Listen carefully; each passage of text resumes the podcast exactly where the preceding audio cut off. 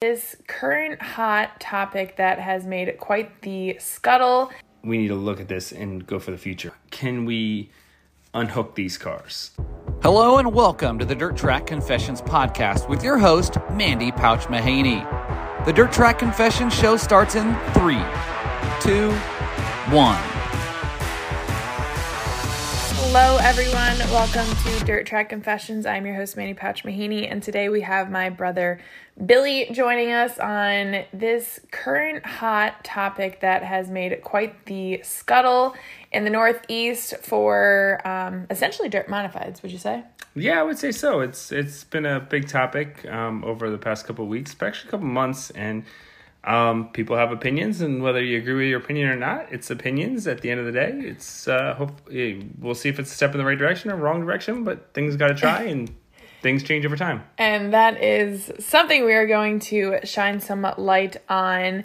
So it was uh, a few weeks ago.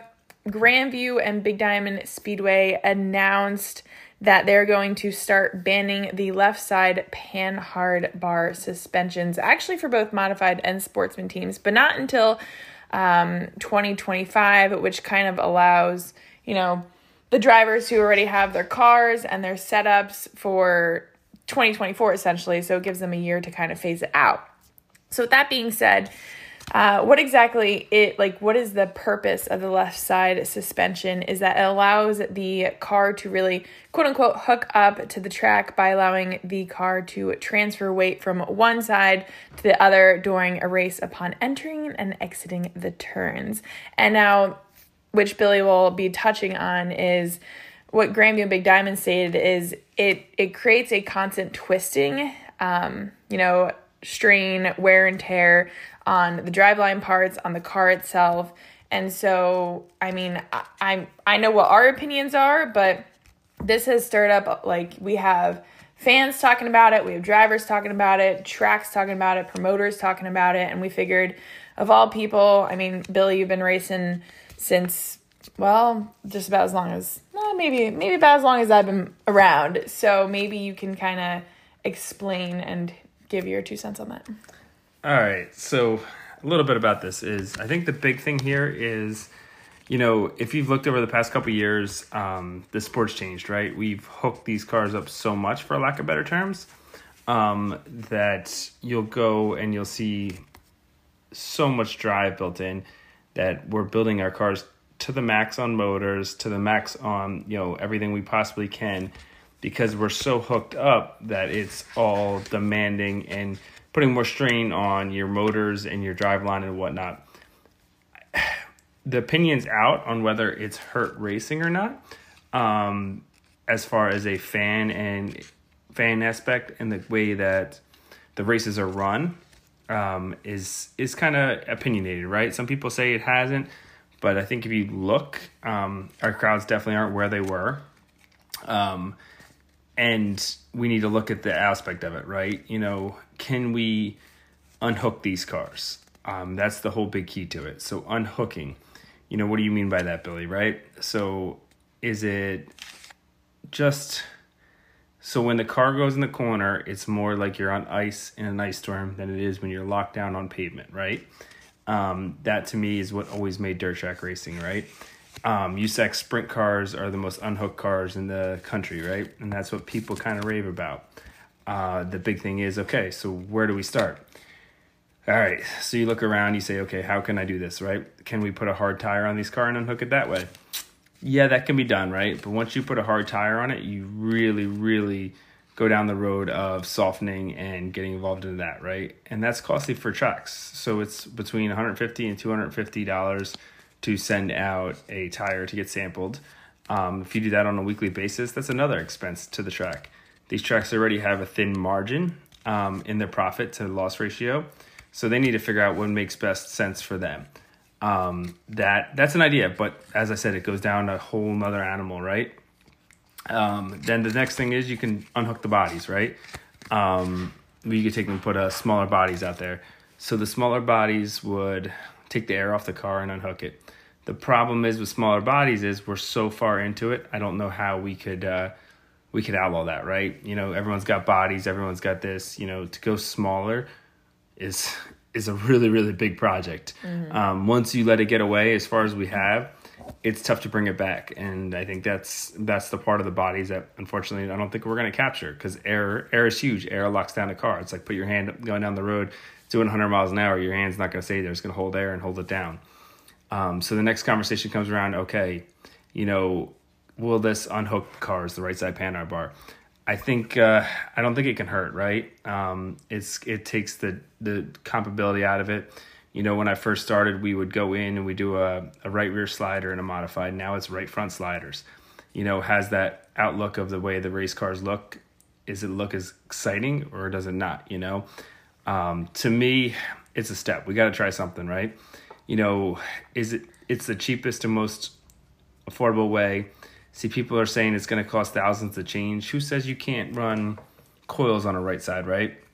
So when I first started, there was a called uh, Troyer four dirt uh, four coil car that dominated in the early 2000s, and that was on a right side panhard bar. So who says we can't make these cars work on a right side on coils? So at that point, you know, can you keep what you have and just stick a right side on it in the mount? Um, I don't know for a fact, but I'd heard there was uh, two guys this summer. It was J.R. Holderbrand, his name was. Went to Devil's Bowl, was really, really rough. Stuck a right side on, ran second, right? Um, I think I think that shows it can be done in a certain situations. You know, everyone doesn't like change, right? So the people get scared of change, scared of this, scared of that. You know, if you look, we changed things years ago. If social media would have been out, these people would have been upset even more, you know. But now it has changed where everyone can say their opinion on it. Um, I'm just think, you know, I went from replacing U joints every seven, eight races to every three to four. You know, just a lot more tear on these cars. They're more throwaways. Obviously, the chassis manufacturers don't want to change. I get it, right? Like, I'm not jumping up and down for everything, right? We got smashers. You know, we won four races this year. We had a pretty good year. You know, it's not that you want to go back. It's just can we unhook these cars to make them better for better racing? And obviously, the people that are winning aren't going to want change. The people that aren't winning are going to want change. Um, I don't know. I'm somewhere in the middle, right? You know, I just think we need to look at unhooking these cars and making the work less for people that are coming down the road, right? So Me. So how, sorry. So how much work would it be to not have a left side panhard bar on your car, like to get ready for next year, hypothetically? hypothetically, um, if you wanted to run coils, and we're all mostly on coils down here anyway, right? You weld. There's two tabs on the top. There's a tab on the bottom, and a right side panhard bar mount. You weld that on your frame. You put your mount on. You put an inside panhard bar mount on, and stick a right side on it. I think where everyone's scared is, is they think we're all going to go back to bars and it's going to go back to that way.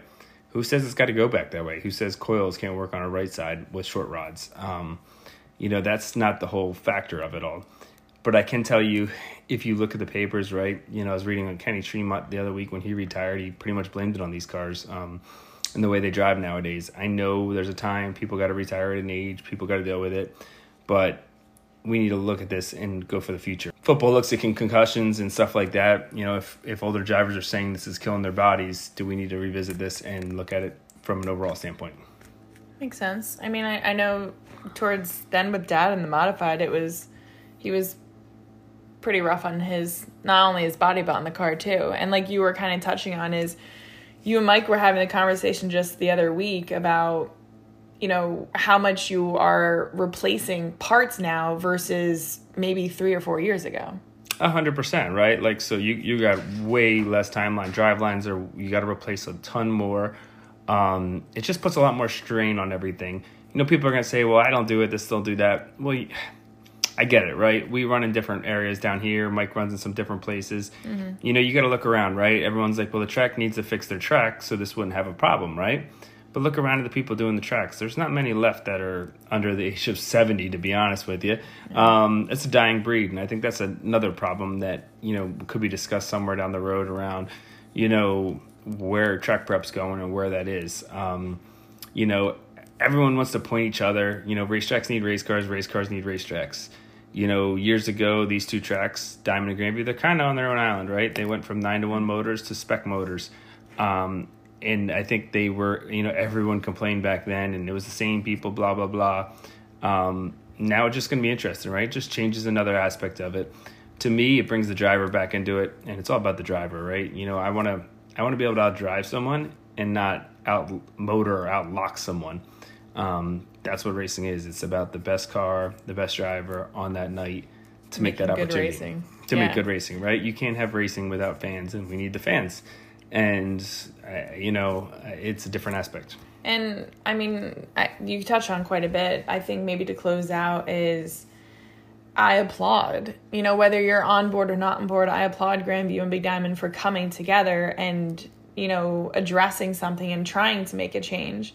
You know, like you said, if we're a dying breed, we have to do something about it. And people don't like change, but there's plenty of change, like you said, from the cars to the bodies to left side, right side, coils, whatever. Like we're forever changing, but in the long haul, we need to be saving money and making racing great again. Yeah, hundred percent. I mean, no matter what you agree, you agree to the situation. You're not.